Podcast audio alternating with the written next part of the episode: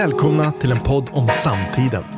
Magnus Nilsson, kommunalpolitisk halvpamp i Solna och Maria Ekstrand, journalist, författare och kommunikationsstrateg tar tillsammans sänkan på Moder Svea och blodtrycket på befolkningen. Lyssna till Svea kropp och själ, en podd om samtiden.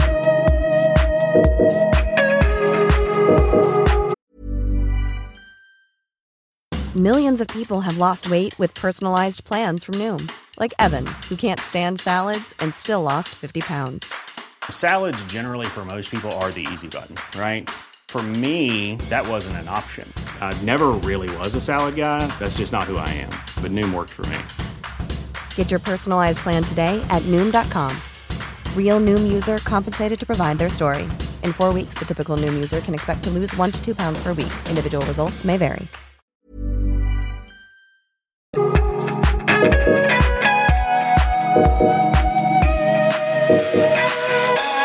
God morgon allihopa.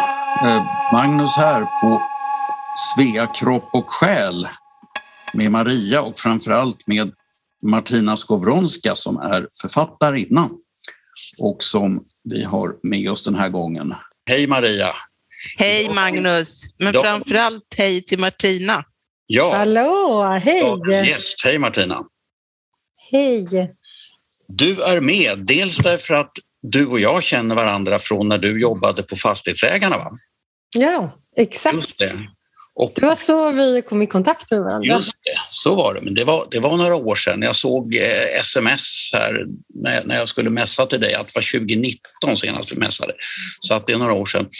Ehm, men nu är du aktuell framför allt därför att du har skrivit en bok, Genomskåda narcissisten, eh, Eh, som bygger på egna erfarenheter utav, utav en relation med en narcissist och vad som kan hända. Ehm, får jag börja med att säga att jag är ju förlagsredaktör.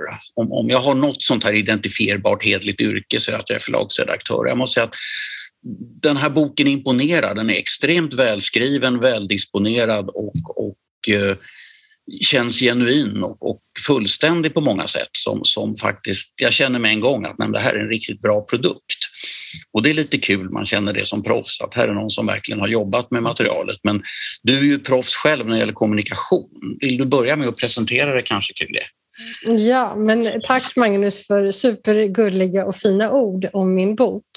Det värmer jättemycket. Jag har ju fått den feedbacken från många att de har eh, tyckt att den var bra och att de har känt igen sig i den här berättelsen.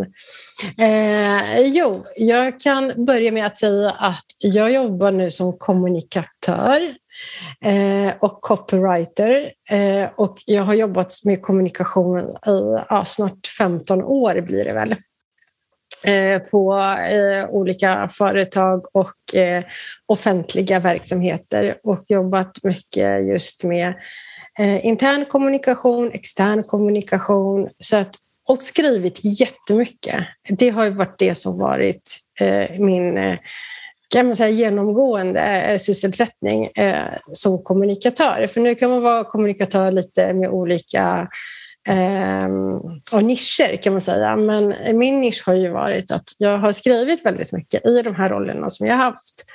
Eh, ja, det är väl lite om mig. Ja, men då, är vi, då, är vi tre, då är vi tre skribenter här. Vi skulle kunna göra en sån här språkpolispodd någon gång. Ja, precis. Ja, men jag älskar ju boken också och jag håller med Magnus. Jag är också författare och, och vet hur svårt det är att få till det bra. Och jag skulle jättegärna vilja addera att faktamässigt, eftersom jag har läst på ämnet lika mycket som du har gjort ungefär av, av privata skäl, så, så känns den även på den fronten otroligt genuin och gedigen. Tack så mycket Maria. Du har ju fått jättemycket fin uppmärksamhet kring den här boken. Har, har, har det fortsatt? För den har väl funnits ett år eller två nu. Mm, Och har, har den sålt någonting? den, den har sålt. Ja, ja. Den har sålt. Jag har faktiskt inga aktuella siffror här och nu. Men den finns ju både som fysisk bok och ljudbok. Och eh, av det jag har förstått så, har, så tror jag faktiskt att ljudboken har gått bättre än den fysiska boken.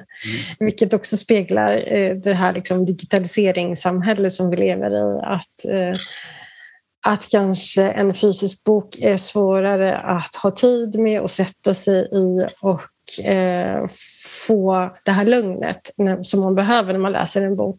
Medan en ljudbok så kan man liksom lyssna på eh, på väg till jobbet, eh, på bussen eller när man är ute och springer. Så att den är mer flexibel på det sättet.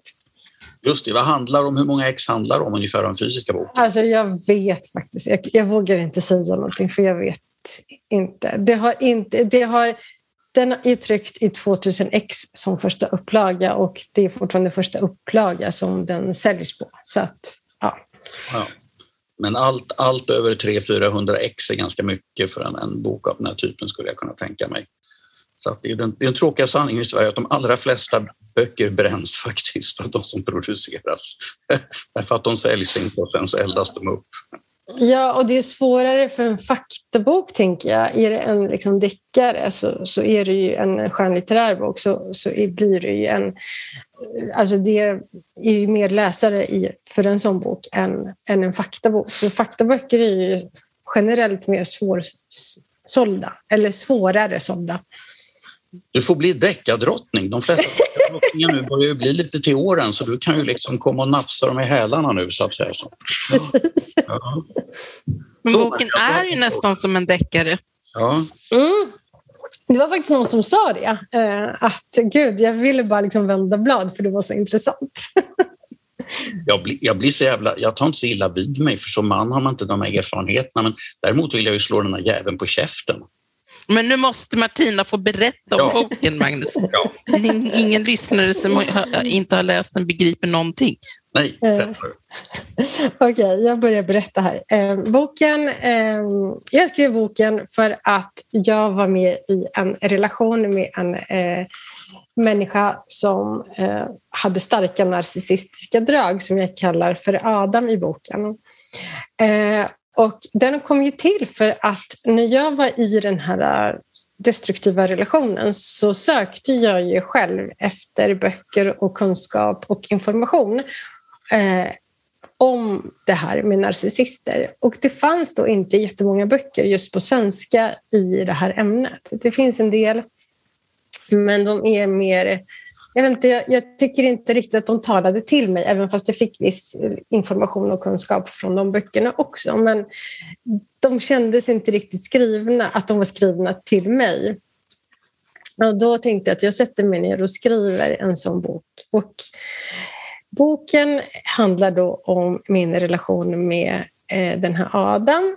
Eh, och den är uppdelad i två delar varav första delen är en självbiografisk eh, berättelse om vår relation där jag beskriver hans tillvägagångssätt, hans manipulationsmetoder, eh, hur det utvecklades och hur jag kände mig i den här relationen.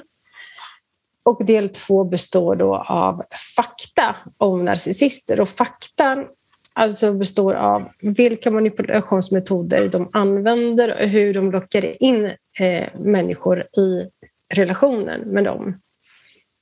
Så kan man väl sammanfatta den här boken. Vill du berätta lite om själva relationen, hur den såg ut? Ja, jag träffade ju Adam eh, via Tinder eh, och det blev ju superbra från början, från start. Eh, jag kände mig väldigt tagen av den här eh, kärleken som han visade mig och ganska omgående, ganska snabbt. Eh, och det var ju någonting som jag själv inte hade upplevt. Det är klart att jag har ju haft relationen innan eh, honom så jag kunde jämföra hur de här relationerna var. Och det som jag kände, den här eh, filmiska relationen, romantisk komedi, hur, hur män eh, är gentemot kvinnor. Det hade jag inte upplevt på, på samma sätt tidigare. Utan han kommer här och bara som en riddare på vit häst och bara överöser mig med fantastiska komplimanger, jättefina ord. Han berättar för mig vad han känner för mig. Han berättar för mig... Alltså det här är, alltså nu pratar vi om att vi har dejtat två, tre gånger. Så det här är på andra eller tredje dejten han säger de här sakerna. Eh, och att han vill skaffa barn med mig, han vill ha familj med mig och jag blev ju bara helt så här, wow, det här har jag inte varit med om tidigare och jag ville bara ha mer av det här fantastiska, positiva och som, som jag kände bara, wow, det här var ju ja, det här var, kändes så himla bra att få höra det här. Eh, jag kände också att det här var för tidigt att säga de här sakerna. Så jag sa faktiskt till honom att du kan inte... Hur kan du veta att du älskar mig när du inte känner mig?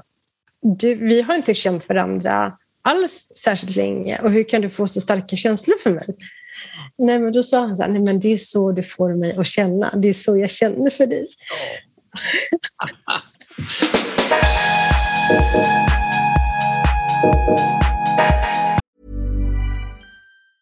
It's that time of the year.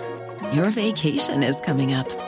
You can already hear the beach waves, feel the warm breeze, relax, and think about work. You really, really want it all to work out while you're away. Monday.com gives you and the team that peace of mind. When all work is on one platform and everyone's in sync, things just flow wherever you are. Tap the banner to go to Monday.com. There's never been a faster or easier way to start your weight loss journey than with PlushCare. PlushCare accepts most insurance plans and gives you online access to board-certified physicians who can prescribe FDA-approved weight loss medications like Wigovi and Zepbound for those who qualify. Take charge of your health and speak with a board-certified physician about a weight loss plan that's right for you. Get started today at plushcare.com slash weight loss. That's plushcare.com slash weight loss. plushcare.com slash weight loss.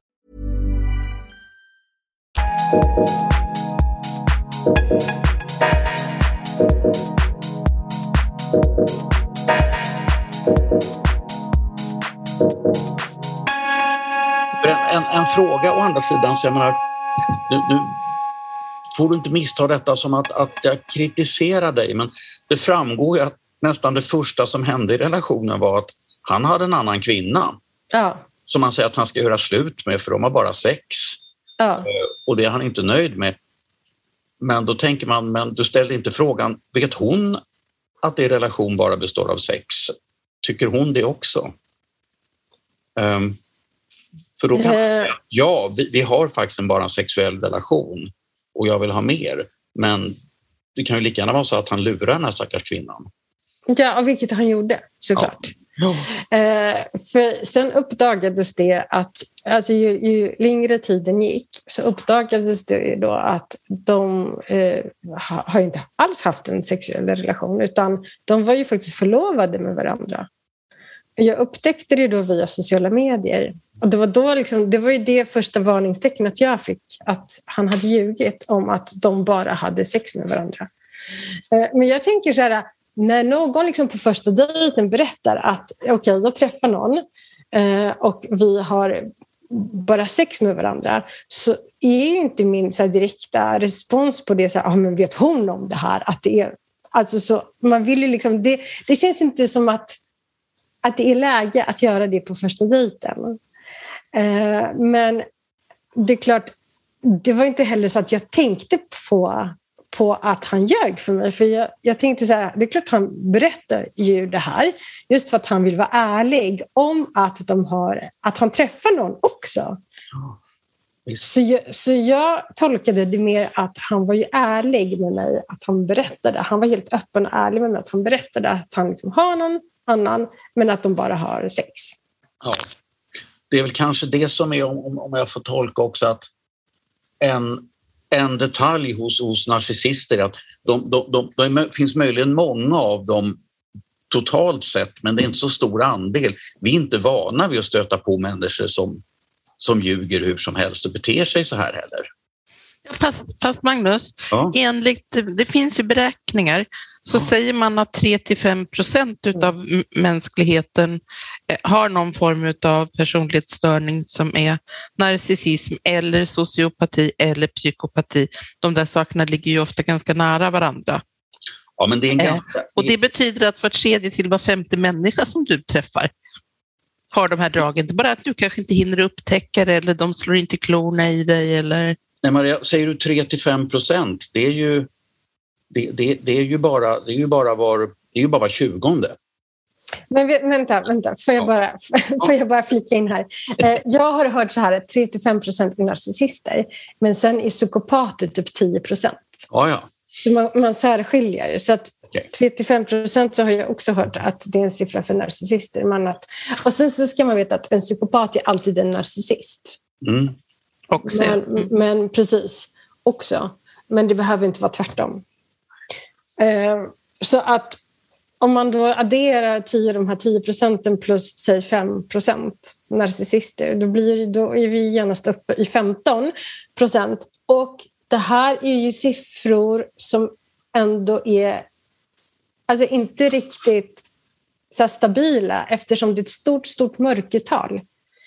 Eh, I och med att det går ju inte fastställa om någon är narcissist eller inte om inte den personen faktiskt själv söker hjälp och går till en psykolog och vänder sig till en psykolog för att få hjälp.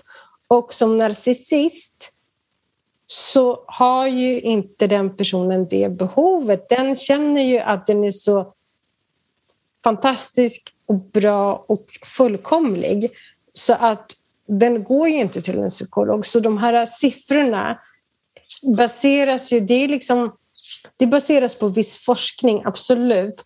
Men det är enormt stort mörkertal. Ja, ja och ofta så är ju den där forskningen gjord på fängelser. Ja, exakt. Ja. Så korkade narcissister, psykopater eller med personlighetsstörningar, de slår en stekpanna i huvudet på någon annan och sen så hamnar de i fängelse. Och där kan man liksom eh, mäta och titta och forska. Precis. Men alla de som inte hamnar, för att en narcissist kan ju vara en narcissist kan ju vara superintelligent, briljant. Ja, Ja, och gre grejen med de här de som slår stekpannan i skallen på någon, då, är det liksom, då brukar de fysiskt våld och då blir det mycket enklare att bevisa det här fysiska våldet. Men narcissister och psykopater sysslar ju först och främst med eh, psykiskt våld och som är så sjukt svår att upptäcka. Så att det, blir, det är därför det finns ett stort mörkertal eftersom det är så svårt att faktiskt bevisa att misshandel har ägt rum. För att psykisk misshandel syns ju inte. Nej. Jag tycker du har gjort en, en som jag, du har gjort en väldigt bra så att säga uppdelning så att säga i de olika, de, de olika faserna i så att säga hur, hur, hur man eller du drogs in så att säga i det här. Kan du, kan du dra lite grann, hur, hur agerar narcissisten för att, liksom, för att, att snärja sitt offer så att säga? Mm, det som jag var inne på där, det som hände med mig, är mycket, mycket vanligt förekommande. Jag skulle säga nästan i princip alla som råkar ut för narcissister råkar ut för det här. Det vill säga kärleksbombardering. Att det är stora, starka, känslomässiga ord som, som kommer i, omgående. Det är verkligen så en ring på fingret. Det är vi flyttar ihop, vi ska få barn ihop de är väldigt måna om att göra de här storslagna... Antingen så är det bara skitsnack, att de bara pratar om det, eller så går de faktiskt till verket och faktiskt skaffar barn med, med, med, de här, med sina offer. Eller att de gifter sig med dem och de blir eh, sambos. Eh, så att det är så eh, de jobbar, att de behöver binda ett offer vid sin sida. Och då om man delar på ekonomi, delar på bostad, liksom är i, den här, liksom, i, i, ett formellt, eh, i en formell relation med varandra, då blir det så mycket svårare för det här offret att ta avstånd och då, blir, då är man fast vid, vid det här. Eh, det som också hände mig, eh, blir det inte giftermål och blir det inte eh, liksom barnfödseln från början. Eh, då det som också hände mig det är att narcissisten efter den här kärleksbombarderingsfasen eh, försvinner. Ghostar. Det blir liksom tyst. Det är silent treatment. Det är Man kan inte få ta på personen. Den personen har bara helt försvunnit från jordens yta. Eh, och det här är super... Alltså det är så vidrigt. Det är som tortyr att utsättas för det här. För här har du eh, en relation, ni har träffats, allting är liksom så fantastiskt och superbra. Ni har inte haft några konflikter, ni, ni har inte tjafsat, ni har inte bråkat. Tvärtom så har det liksom varit fantastiskt. Det har liksom flutit på hur bra som helst. Och sen från ena dagen till den andra är personen bara helt borta. Man kan inte ringa till personen, personen svarar inte på telefonsamtal, svarar inte på sms, svarar inte på mejl, svarar inte på något sätt. Till och med blockerar en på sina sociala medier utan att ge en förklaring till varför, varför man beter sig så. Och då som utsatt så blir man ju sjukt förvirrad såklart. För man eh, undrar ju vad är det som har hänt? Är det jag som har gjort någonting fel? Är det jag som har sagt eller gjort någonting? Men de gör ju det här för att liksom få kontroll över, över sitt offer. De vill liksom göra så här att just att man ska undra, man ska känna sig underläge, man ska undra över situationen, man ska undra över sig själv. Eh, och sen rätt vad det är så går det liksom tillräckligt lång tid. Det kan handla allt om några dygn till några veckor till några månader. Så hör de av sig igen som om ingenting hade hänt och påbörjar den här kärleksbombarderingsfasen igen. Eh, så att det blir liksom, det blir liksom väldigt... Eh, det går upp och ner så här. Så att de pendlar ju hela tiden i sitt beteende väldigt mycket dubbla budskap, dubbla signaler generellt i deras, i, i deras hur de är. De säger en sak, gör en helt annan sak. Eh, väldigt mycket det här att man inte kan lita på vad de säger för att eh, de ljuger ju enormt mycket. Det är liksom 99,9 procent som kommer ur deras munnar är, är lögner. Så det går liksom inte att lita på en, sån person. Eh, så att och det ser man genom att handlingarna inte synkar ihop med deras ord.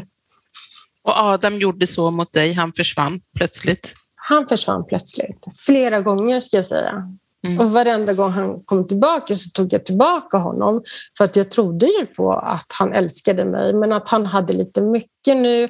Han var stressad, han höll på att bli utbränd. Det var det ena med det andra. Eh, så att jag trodde ju på det här. Men Sen så fattar jag ju att det här är ett, det är, så, det är ett beteendemönster. Han gör så här. Det är så han gör. Det är så han är. Hur lång tid in i relationen tog det innan du började liksom ana oråd på allvar? Jag menar att, att du mådde dåligt är uppenbart eh, efter första inledande fasens lovebombing. Men, men när började du känna att det här är kanske någonting värre än en man som har för mycket att göra på jobbet? Jag skulle nog säga att det kom faktiskt lite, alltså nästan på slutet av relationen. Alltså jag mådde ju dåligt under relationen. Jag mådde bra när jag var med honom, när han visade mig tillgivenhet, när han visade mig kärlek, när, han, eh, när vi var med varandra fysiskt så mådde jag bra. För jag kände då den här kärleken från honom, att han, att han faktiskt var kär i mig och att han hade känslor för mig. Det kände jag. Vi hade jättebra connection med varandra. Eh, jättebra personkemi och fantastiskt sex, ska jag också tillägga, vilket var också en, en stor anledning till att jag höll mig kvar i relationen, för jag blev beroende av relationen, alltså hela relationen i sig, men också av att ha det här fantastiska sexet med honom. För jag upplevde ju enorma toppar som inte jag hade upplevt med någon annan, med honom. Eh, och det som gjorde då att jag... Och sen så de, de här när han började försvinna, eh, det var då jag mådde dåligt och sen så märkte jag att han började liksom förklara bort, det var massa bortförklaringar det var väldigt så, oraka svar, jättemycket otydligheter, mycket att han slingrade sig. Jag kände mig bortprioriterad och de mådde bara sämre och sämre och sämre i relationen. Men det var faktiskt inte först jag träffade en, en vän till mig och när jag då berättade, öppnade upp mig, alltså lite grann ska jag säga, inte alls mycket, jag berättade ju inte allt såklart, för att man vill ju ändå skydda den här personen. Men, eh, alltså skydda narcissisten. Men när jag öppnade upp mig för, för min vän, då säger han så här, du, jag tror att Adam håller på att misshandla dig psykiskt. För att jag känner igen det här, det du berättar. Jag känner igen det här från eh, min mammas relation. För hans mamma hade varit i, i en relation med en psykopat. Och då sa han så här, jag känner igen allt det du berättar för mig, att så blev min egen mamma också behandlad av, av sin kille och då var liksom utsatt för psykisk misshandel. Då var min, min respons på det här var bara så här, nej, nej, nej, ja, de skulle aldrig kunna liksom göra så här. Han älskar ju mig. Det är klart han inte skulle misshandla mig. Eh, men min vän ville liksom inte ge med sig. Han sa så här, men ja, det låter, för mig låter det som att du håller på att bli psykiskt misshandlad. Och jag förnekade ju det. Men sen när jag åkte hem från den här träffen med, med vännen så började jag googla just på psykisk misshandel. Eh, och då när jag googlade det så kom det ju upp det här med narcissister och psykopater. Och när jag läste på om narcissister, det var då som att gud, det här är... Jag läser ju om Adam. Det är så han beter sig. Mm. Så det var både en lättnad, men också att jag kände mig, gud, eh, en lättnad att, att, få reda på att okej, okay, jag har en förklaring på det här nu. Men det hjälpte ju inte mig så att jag gick inte bröt med honom dagen efter. Utan jag försökte få mer bevis Eh, på att han var en narcissist. Som om jag inte hade fått nog av bevis under alla de här åren. Det är också så här fascinerande hur hjärnan funkar. Att man har, liksom, man har de här... Det finns ju svart på vitt hur han beter sig. Det finns, jag har ju liksom all historik i, i jag har ju liksom upplevt det här, jag har ju varit med om det här. Men ändå så förnekar man det här och behöver mer bevis för att kunna fatta ett beslut. Alltså, vad som, vad som, det här slår mig att det här är en bok som, som varje kvinna borde läsa och som mammor som hör det kanske borde ge sina döttrar. Ja, kanske inte om de är 14, men definitivt om de är 22. Um, ehm. och det som slår mig också det är ju att, att vad, vad, vad, du berättar här och, och vad som står i boken, det är ju så att säga vår kulturella och populärkulturella föreställning om hur en fantastisk man är. Mm. Det måste ju finnas tusentals kärleksfilmer som handlar om det här med mannen som inte tar nej, inte accepterar ett nej och gör fantastiska saker och dränker kvinnan i brosor och kärlek och, och just eskalerar det som vi kallar liksom relationstrappan väldigt fort. Det går på tre dejt så ska man liksom flytta ihop och såna här prylar liksom. Och, och så, där. så att det här är ju vår, vår, vår kulturellt inlärda idé om att så här ser en fantastisk relation ut och så här ska det börja om det är på allvar. Liksom. Eh, och det är ganska ruggigt.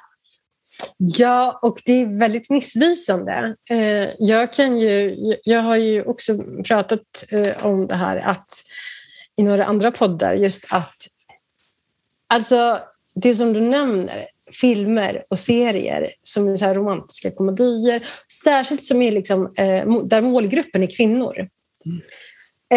Just det här liksom när man alltså porträtterar eh, en, en, en, en kvinna som, som söker den här kärleken och mannen som är bara liksom överöser med kärlek och sen så försvinner. Jag bara tänker tillbaka, en, min favoritserie är ju Sex and the City. Ja, den är så bra.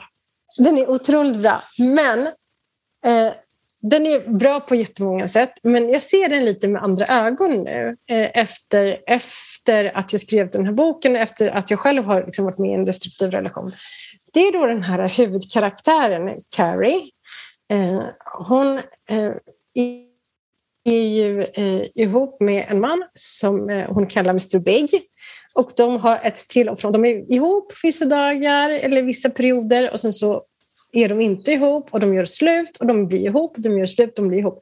Och det här är ju så typiska tecken för, en, för hur en narcissist beter sig. hon vill ju, det är uppenbart att hon vill ha, ha honom. Hon är jättekär och hon har enormt starka känslor för honom. Men han behandlar henne som alltså, väldigt dåligt och nonchalerar henne och bara struntar i henne och drar vidare, lever sitt liv, satsar på sin karriär, gör andra saker och inte alls är liksom står vid hennes sida när hon behöver honom. Och jag tänker så här, det här är ju så här, man glorifierar det här beteendet och att det är någonting bra. Och mm. till slut, det slutar liksom, hela serien slutar ju med att, ja, till och med liksom att de ska ju till slut så kommer han underfund med att ja, men det är henne han vill ha, han vill satsa på en relation med henne. Sen ska de gifta sig och då bara försvinner han igen. Han bara drar från bröllopet. Så att det här är också så här, det här är inget beteende som man ska eh, liksom, ja, liksom följa och, och, tycka att det är ett bra beteende, för det är inte det. För det här, är liksom, det här leder ju till att alltså man vill ha en stabil relation, det är det man vill ha. Man kan inte bara vara så on-off, on-off hela tiden, för det är jäkligt dränerande och det är, det är väldigt alltså jobbigt för psyket att, bli, att inte mm. veta. Men råkar man nu flytta ihop med en, en person med en personlighetsstörning eller kanske till och med gifta sig så finns det ju eh, också sett i samma hem att eh, uppvisa den här distanseringen förutom långa resor i, i något fall någon väninna jag som berättade om, om sin väldigt långa relation med en, en man. Eh, hur han åkte på semestrar med andra kvinnor. Mm. Och hon sa, men varför gör du det här? Och hon grät och hur kan du svika mig på det här sättet? Och han sa, men är du inte riktigt klok? Naturligtvis har jag inte varit iväg med någon annan kvinna. Jag älskar bara dig. Jag, har bara, jag behövde bara lite semester och du kunde inte komma loss. Så jag eh, har visst inte gjort något med någon annan kvinna. Och så var det inte sant liksom. Nej, otroligt. Och det, det är också så här, det här är så här typisk förmåga att, att liksom ljuga. Och man går, liksom, man går ju på det här. Fast man kanske har bevis, man har ju svart på vitt. Hon hade ju säkert eh, på något sätt, alltså hon visste ju om det här på något sätt, att, att han var iväg med, med andra kvinnor. Men att de ändå lyckas, att man inte tror på de här bevisen, att man ändå liksom på något sätt lyckas tro på, på det de säger. Mm. Och att man inte... Och de kommer ju förneka det såklart. Mm. De kommer inte erkänna det. För erkänner de, alltså de... Dels kan de inte erkänna för de ser inte att de har gjort ett fel. Mm. Så de kommer ju bara snacka bort det här. Och fysisk, eller förlåt, psykisk misshandel, det kan ju också inkludera ekonomisk våld. Ja, ja. Tömma din kassa på ett eller annat sätt. Älskling, om du står för den här semesterresan nu eller det här restaurangbesöket så kan jag ta på mig någonting. Och så gör de inte det sen när det kommer till kritan. Nej, precis. Och jag har ju pratat med väldigt många personer som har hört av sig till mig eh, efter att den här boken har kommit ut där de också säger att de är fast i relationen för att de har ju det här, liksom, de har blivit ekonomiskt beroende av, mm. inte att de själva betalar då, men att de är beroende av en eh, av, av att liksom, de har ju delad ekonomi och han står ju, nu pratar jag då att det är han då som är narcissisten, men de, de personerna som har hört av sig till mig, de har ju varit kvinnor. Och att de har ju eh, gift sig med den här mannen som då har liksom försörjt dem mer eller mindre och nu är de liksom helt så här, de vet inte vad de ska göra för att de är så beroende av det ekonomiska. De kanske inte ens pensionssparat. De har inga besparingar. De, de sitter verkligen i knipa ekonomiskt. Mm. Och det, det, är också så en del av den här manipulationen som narcissisten strävar efter då, att göra kvinnan beroende mm. eh, av, sin, av, sina, av sin ekonomi. Mm. Eller tvärtom, att lura personen på pengar. Mm.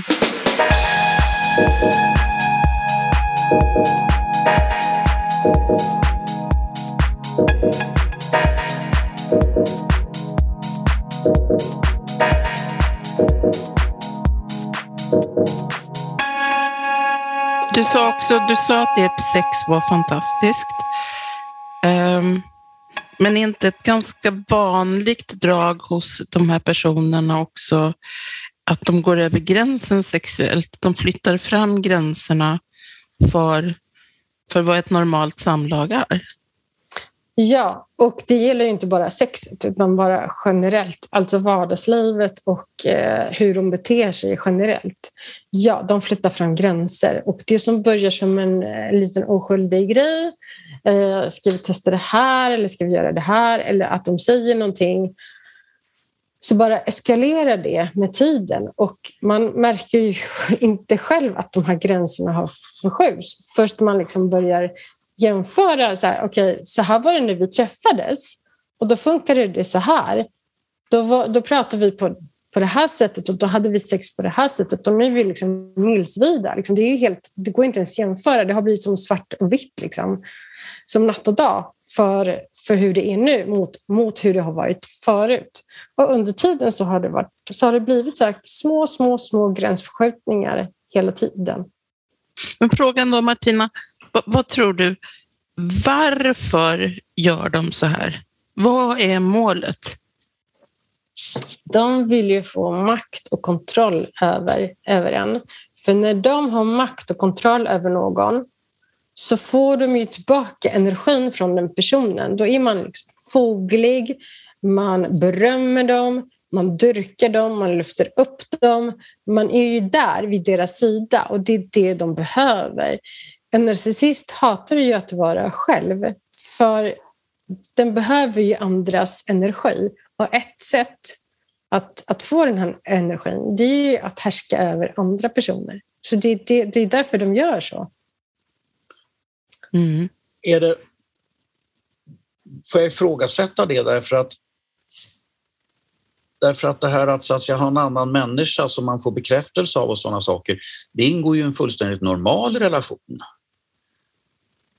Är inte narcissistens mål också att, att för det mesta han har också en sorts frihet, att inte bara att han har en normal relation med en, en person som, som, som han bor ihop med och som visar kärlek och så vidare, utan dessutom frihet, han kan hitta på att göra vad han vill.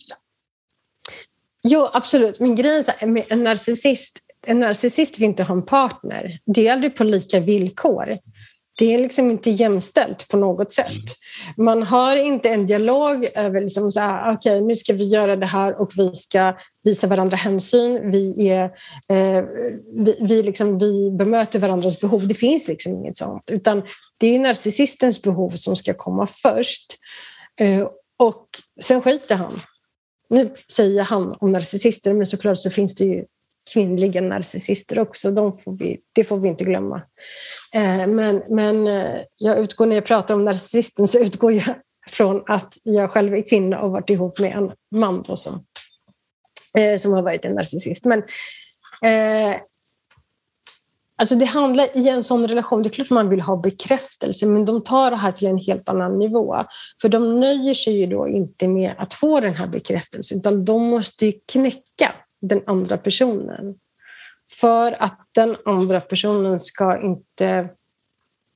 Alltså, den ska vara foglig och den ska inte eh, ha en egen eh, vilja, egna behov, utan allt ska resultera i att man ska leva narcissistens liv. Det är det det går ut på. Just det.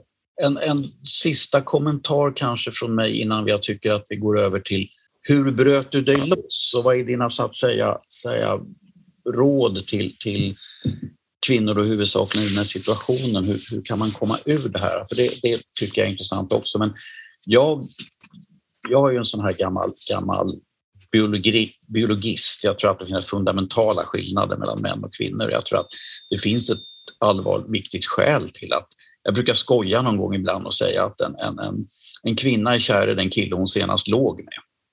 Eh, kvinnor är väldigt, väldigt emotionella av sig och såna här saker. Det, det, är svårare att manipulera en man med, med, på lång sikt med sex och, och lovebombing och så vidare. Och om en kvinna plötsligt skulle få för sig att bara sluta höra av sig och ghosta så de flesta snubbar skulle nog säga vad jävla tokig brud. Liksom, skit i henne, det finns fler. Liksom, alltså, jag tror inte att det är lika lätt att manipulera in män i det här sammanhanget som det är med kvinnor av olika skäl. Eh, och ett annat exempel som jag har det är att jag vet inte riktigt var siffran kommer ifrån, men det är någonting sånt här när det gäller, när det gäller alkoholister så vet man att ungefär 90 procent av manliga alkoholister har kvar sina fruar. Men ungefär 90 procent av kvinnliga alkoholister har blivit av med sina män. Så att kvinnorna hänger kvar och försöker reda ut situationen, tar stryket, kämpar och så vidare, liksom omhändertar. Männen gör det som i alla fall när det gäller missbruk irrationellt. De säger att nej, men det här går inte längre, hej med dig. Liksom. Och sen så drar de sin väg, vilket är, är nog det som är en, om man är ihop med en missbrukare som inte vill tillfriskna så är det nog det man ska göra. Liksom. Stick så fort det går någonsin. Och det, har, det är olika dynamik känslomässigt och jag tror att det är lite samma sak här. Det är samma, samma siffror med cancer. Ja. Jättemånga män lämnar sina kvinnor när de får en cancerdiagnos medan kvinnorna stannar kvar om det är han som får cancerdiagnosen. Det är ju fullkomligt, det är ju fullkomligt ruggigt. Det, det visste jag inte att det var så. Missbruk är ju en sak, för det, det, det kan man i någon mening hjälpa. Man kan åtminstone tillfriskna från det om man anstränger sig. Men cancer är en annan sak. Men, men, det var min kommentar. Men sen hur kommer man ur så att säga, relationen med, med en narcissist? Eh, det som jag gjorde det var att eh, jag började läsa på. Eh, när den här vännen då öppnade upp mina ögon och eh, då uttryckte att ja, men det här är psykisk misshandel. Så då började jag läsa på om psykisk misshandel. Och eh, jag skulle nog säga att kunskap gav mig makten och gav mig självförtroendet att lämna relationen eh, också att jag började prata om det här som jag har som jag varit med om med mina vänner, eh, min närmsta krets. Och bara liksom ventilera. Och då när jag hörde mig själv berätta om de här sakerna så tänkte jag så här, gud, det här är så illa och det här är så allvarligt. Eh, så att jag behöver bryta. Eh, och jag fick faktiskt själva liksom, slutet hände ju på, eh, på där vi, så här, vi firade jul, det var en julhelg och vi eh, umgicks då och sen så skulle vi jag trodde ju att vi skulle fortsätta umgås med varandra under julen, men han bara som vanligt, nej men, ja, han ska bara dra iväg. Han bara, nej men nu, nu drar jag, nu jag sticker. Och han lämnade mig där ensam. Och jag bad honom, så men lämna mig inte nu för att jag behöver ju dig. Eh, han bara, nej men nu måste jag göra, utan att ge en vettig förklaring på vad han skulle göra. Men jag tror ju då att han skulle ju rapportera till den här eh, andra kvinnan då som han eh, hade en parallell eh, relation med hela tiden. Fast till mig så sa han att det inte var någonting. Eh, så det var därför, då, för då hade vi tillbringat liksom, några, ja, några, någon, någon dag med varandra nonstop. Och han behövde ju få lite utrymme och få lite luft för att han skulle kontakta henne och typ upprätthålla den relationen med henne. Eh, och jag bara fick nog. Jag tänkte så här, nu bortprioriterar han mig igen. Han skiter i eh, mig totalt. Jag ber honom att han ska stanna med mig Eh, men han gör liksom sitt. Och jag bara liksom satte ner foten och var verkligen ja, så här, stålsatte mig. Och kände att jag vill, inte, jag vill inte ha det på det här sättet. Jag vill inte känna mig ledsen. Jag vill inte känna mig ensam framför allt när jag är i en relation. Vad, vad är det då för poäng att, att ha en relation när jag känner mig ensam jämt eh, och ständigt? Så att jag bara fick nog och sa till honom att men jag vill inte ses mer. Då var han så här, nej men vad säger du? Det är klart vi ska träffas, vi träffas imorgon. Jag bara, nej, men det ska vi inte göra för att jag känner mig ledsen, du har gjort mig ledsen igen, du har sårat mig igen, du har gjort mig besviken och jag vill inte ta det här mer. Eh, han bara, ja men vi pratar imorgon. Jag bara, men jag vill inte att vi pratar imorgon. Jag vill inte att vi pratar alls. Men han, han trodde då att jag skämtade, att jag inte var allvarlig. Eftersom, det är klart han trodde det eftersom jag också eh, gav honom hela tiden nya chanser. Mina armar var ju vidöppna när det gäller honom. Så varenda gång han försvann och kom tillbaka, då tog jag alltid tillbaka honom. Men inte den här gången. Vilket han trodde då att, att jag skulle göra. Och jag bara på något sätt skrev typ en deal med mig själv, ett avtal att jag skulle... Alltså jag lovade mig själv att jag inte ville träffa honom mer. Jag vill inte ha en relation med honom mer för det här är inte bra. Och också att jag kände då att eftersom jag mådde så himla dåligt generellt i relationen. Jag var inte lycklig. Jag mådde jättedåligt. Jag hade fått eh, fysiska besvär. Jag hade fått ätstörningar bland annat och, och andra saker. Jag kände att det här är inte en... Jag är inte lycklig. Jag mår inte bra. Så det var så det, var så det började. Men jag ska säga dig att det här liksom det som kom efter, alltså egentligen att bara bryta, det är egentligen inte svårt. Det svåraste är ju tiden efteråt. För då är man i... Man har den här abstinens, de här abstinensbesvären, man vill ju tillbaka. Man tänker så här, har jag gjort rätt val? Han kanske kommer ändras den här gången. Jag kanske borde gett honom ytterligare en chans. Eh, så att man ifrågasätter sig sitt eget handlande. Eh, och också att man mår väldigt, väldigt dåligt. Alltså jag mådde sämre en period, en period efter, direkt efter uppbrottet. Sämre då än när jag gjorde i relationen. Det var så otroligt, otroligt jobbigt att ta sig igenom det. Men jag lyckades eh, på något sätt och det gjorde jag genom att jag började gå till en psykolog. Jag började gå i terapi. Så det är terapisamtal och sen så fick jag ju antidepressiva. Så det, de två sakerna ihop hjälpte mig att, att komma över det här. Men det var ett helvete. Det var ett helvete. Kan, kan det, alltså du var ju väldigt illa åtgången såklart. Eh, skulle du säga att det gick så långt så att du fick PTSD? Alltså, kan, du, kan du få flashar tillbaka ibland? Ja, det kan jag. Av andra mäns beteende som ja. när det börjar närma sig? Ja, det kan jag. Eh, det kan jag. Eh, faktum är, jag vet inte om du minns Magnus, att jag träffade dig. Eh, vi var ute och fikade på Fotografiska. Stämmer, ja.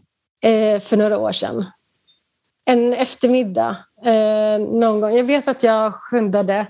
Ja, jag, jag, kommer ihåg precis. Ja. ja. Du vet att, jag sa inte det till dig då, men det kan jag säga nu, att på vägen till dig så passerade jag en restaurang där jag och han hade varit och ätit på. Och jag fick sån här panikångestattack. Så jag grät. Alltså jag ställde mig vid, alltså det var så ett gathörn där den här restaurangen låg. Jag ställde mig där och bara liksom började ventilera, alltså så här, hyper, vad heter det? När man andas, hyper, hyperventilera. Och eh, bara så här, en så här, gråtattack som kom över mig. Och jag kunde inte sluta. Jag tänkte så här, jag bara kolla på klockan. Så här, Gud, nu kommer vi, jag måste ha liksom bråttom för att jag skulle träffa dig. Vi skulle ta det här fikat. Och jag bara kände så här, gud, det här kommer helt olägligt. Men jag samlade liksom jag samlade mig på något sätt. Jag, jag stod där i det här liksom gathörnet och grät några minuter och sen bara kände så här, gud, jag måste bara vidare. Så att jag, sådana grejer kommer över mig, eh, har, kom över mig då och de kommer över mig fortfarande. Så jag undviker ju helst att gå där vi gick tillsammans eh, på olika ställen, promenadstråk. Jag undviker hans, eh, där han bor, hans bostadsområden. Eh, i, eh, så att jag, jag försöker liksom också att undvika vissa situationer. Men eh, det är ju också då att det begränsar mig. Mm. Ja, det är klart det är handikappande. En fråga det du kände för honom, hur, hur skiljer man det från att vara starkt förälskad och olycklig kärlek? För det, det här verkar ju någonting mycket, mycket allvarligare än bara vara väldigt kär och sen så kanske den man är kär i vill inte ha en så att då blir man olycklig över det. Går, går, kan, kan man, finns det några kriterier på vad, vad är det ena och det andra? Jag skulle säga så här att är det liksom två sunda människor som, som har en relation men där man liksom kommer underfund med att men vi funkar inte ihop, vi passar inte ihop och vi behöver liksom, ja, skiljas åt eller göra slut eller vad man nu... Liksom, ja.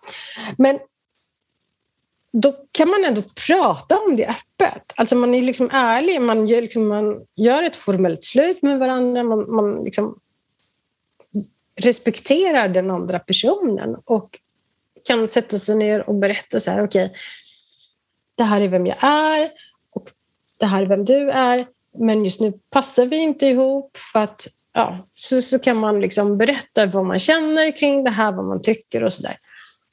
Men med en narcissist går det inte att ha en sån rak dialog. Alltså det går inte. De, det är det som, som liksom blir så att man är kär i den här personen och sen så bara försvinner den här personen. Alltså det, det blir ett avbrott. Det blir ett drastiskt bara avhugget. Och sen vet man inte var man står, man är helt totalt förvirrad. Så det är väl det som, som, som är liksom skillnaden. att är man olyckligt kär och den, någon annan inte vill ha en, då kan man ha en dialog kring det här. Men just med narcissister, där, där går det inte att föra en dialog.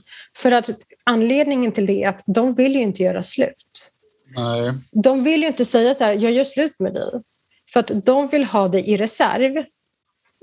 Och tänker så här, okej, okay, det kanske kommer en dag när jag behöver plocka fram den här människan igen. Och då kan jag inte bara göra slut, för då har jag bränt mina broar. Så det är bättre att jag bara drar mig undan. Eh, och sen vid något tillfälle så kan jag bara höra av mig, apropå ingenting. Just det som, alltså det som slår mig här, som får mig en känsla av att narcissisten också måste ha ett, en, ett, ett drag av, av ren sadism. Mm. Det är ju att nästan allt det där skulle man ju kunna uppnå utan detta förfärliga manipulerande, oärlighet och sådana saker. Liksom, på något sätt någon, någon, sorts, någon sorts bil. Eh, öppet. Kanske inte allt, men å andra sidan så, så skulle det vara oerhört mycket enklare. Precis, eh, men de vill inte göra det enkelt för att de, de tror ju inte... Alltså de vill inte vara raka, alltså inte i något avseende överhuvudtaget. Du vet när man ställer en fråga, så här, vad, vad ska vi äta till middag? Det blir så här, ja men kanske det här och det här funkar och det här. Alltså man får aldrig ett rakt besked, aldrig någonsin. Så att eh, de, de vill inte... Jag tycker så här, jag som nu också, jag är så här, jag är väldigt mycket för kommunikation, jag gillar att kommunicera, jag gillar att veta var jag står, jag gillar raka puckar. Jag är verkligen så här, hur, är det här liksom, hur gör vi nu? Vi behöver inte tycka lika. Men säg vad du liksom, så, så hittar vi en kompromiss, tänker jag. Men, men det går liksom inte att göra så med en narcissist. Alltså det går inte att ha en dialog överhuvudtaget. För att man, mm. Det är som att man pratar med en vägg.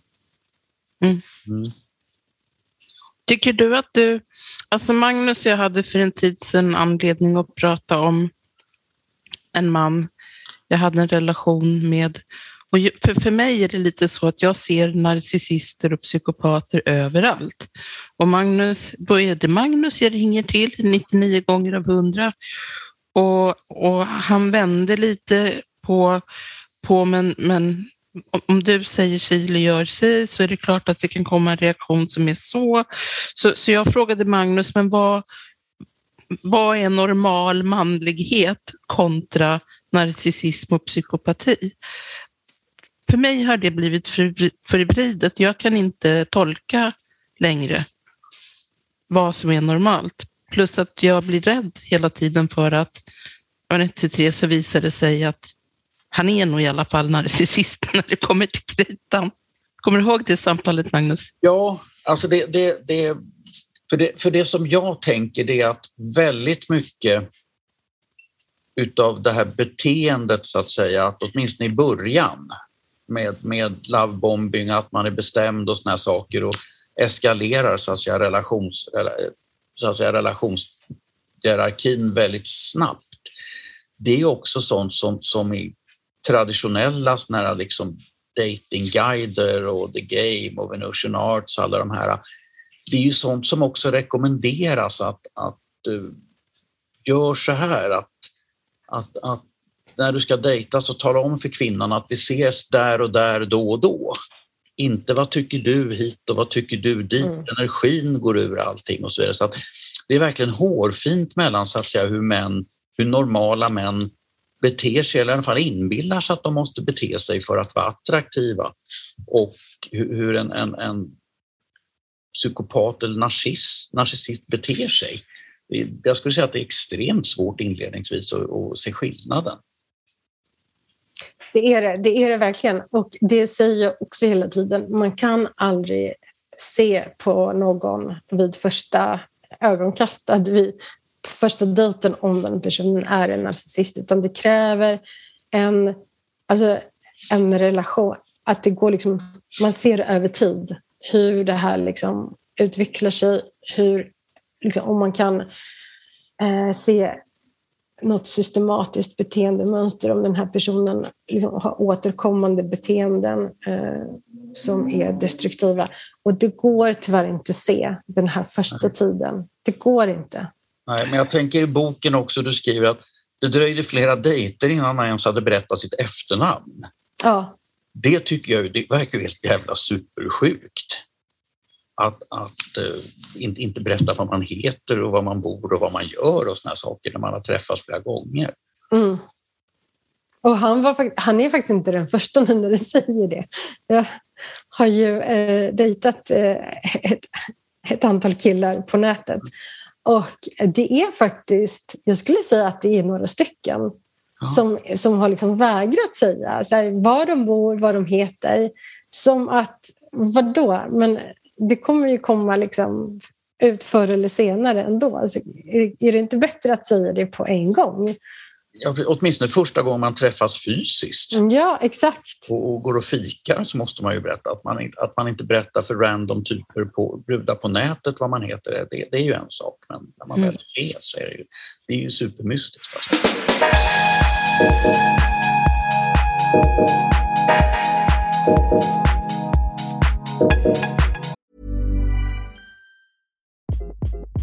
Hi, this is Craig Robinson from Ways to Win. And support for this podcast comes from Invesco QQQ, the official ETF of the NCAA. Invesco QQQ is proud to sponsor this episode and even prouder to provide access to innovation for the last 25 years. Basketball has had innovations over the years too. We're seeing the game played in new ways every day.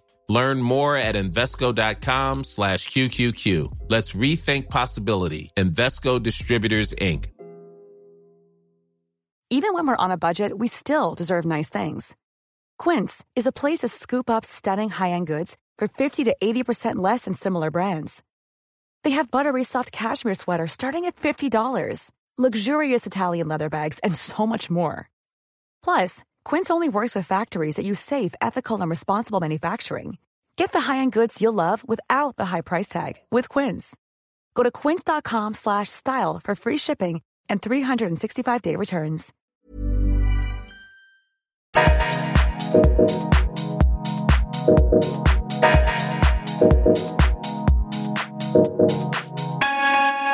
Martina, tror du att vem som helst kan råka ut för en narcissist eller en psykopat och liksom fastna i en sån relation eh, och bli skadad av den?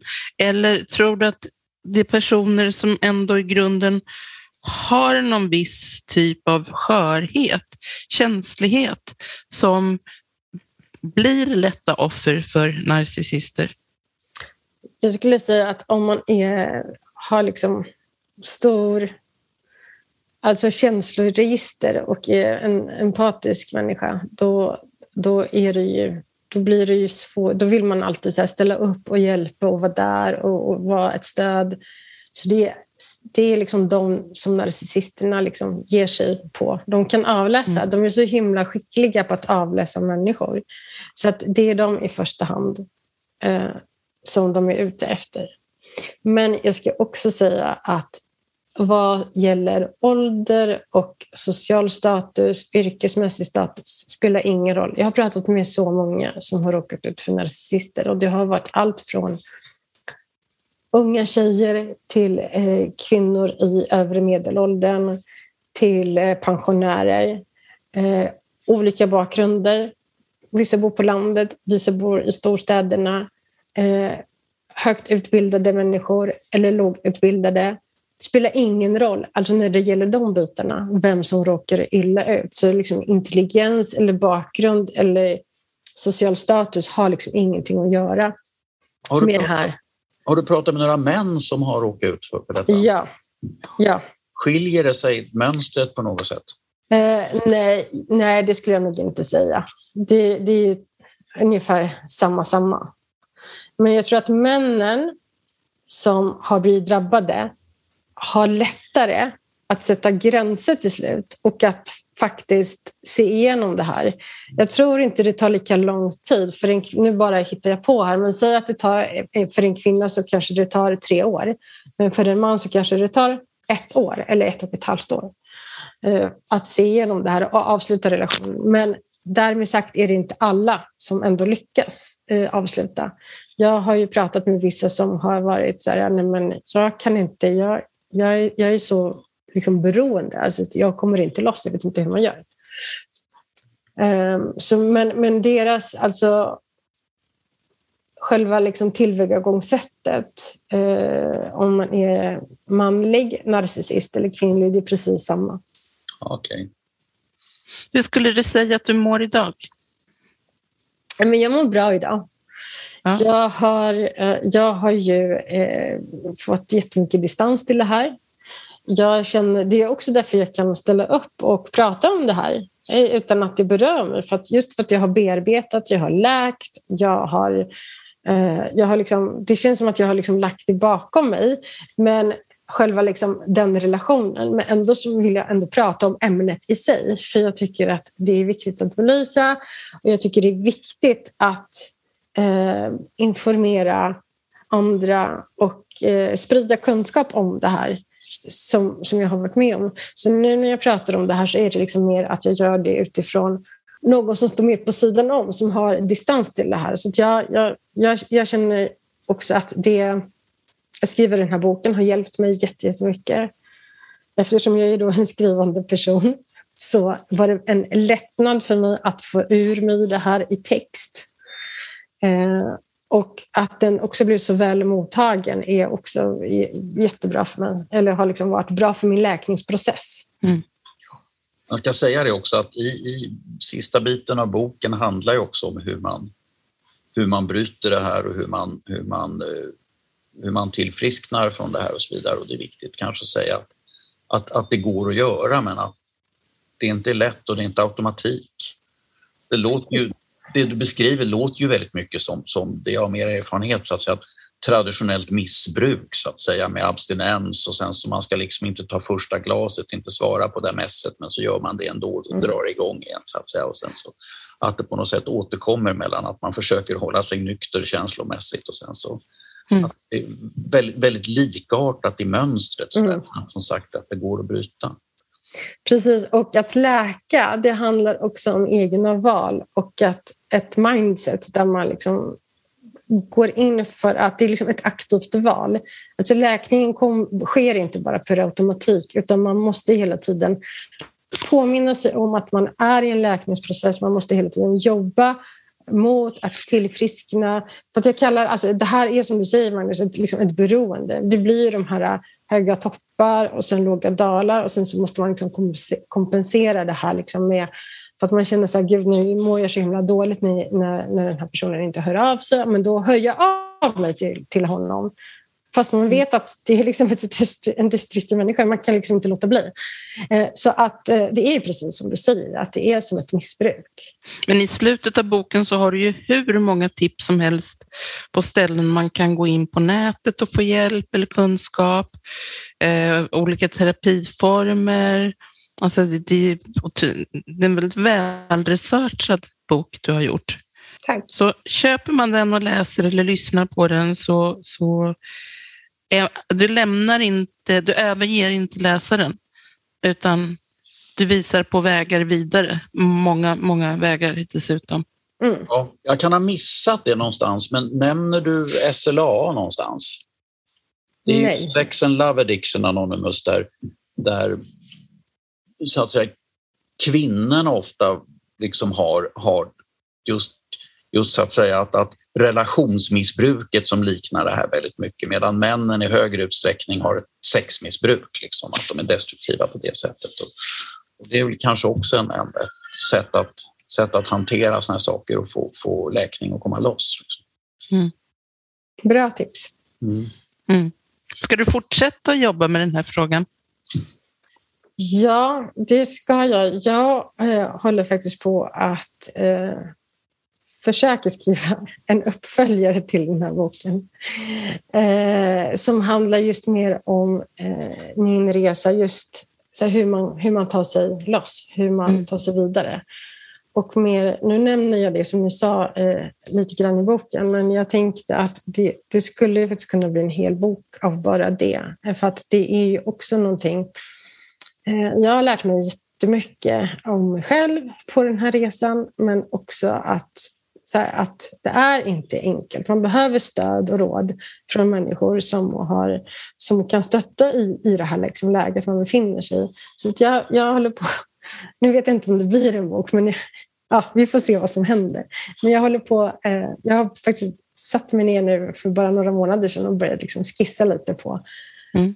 på den uppföljaren. Men sen eh, så har jag även coachsamtal så att man kan, eh, de som vill kan ta kontakt med mig och prata med mig, ventilera och eh, ja, ställa frågor eller bara prata av sig. Mm.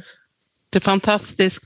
Jag är så tacksam att du har skrivit den här boken och att du har haft orken att vilja dela med dig, Martina. Tack så mycket.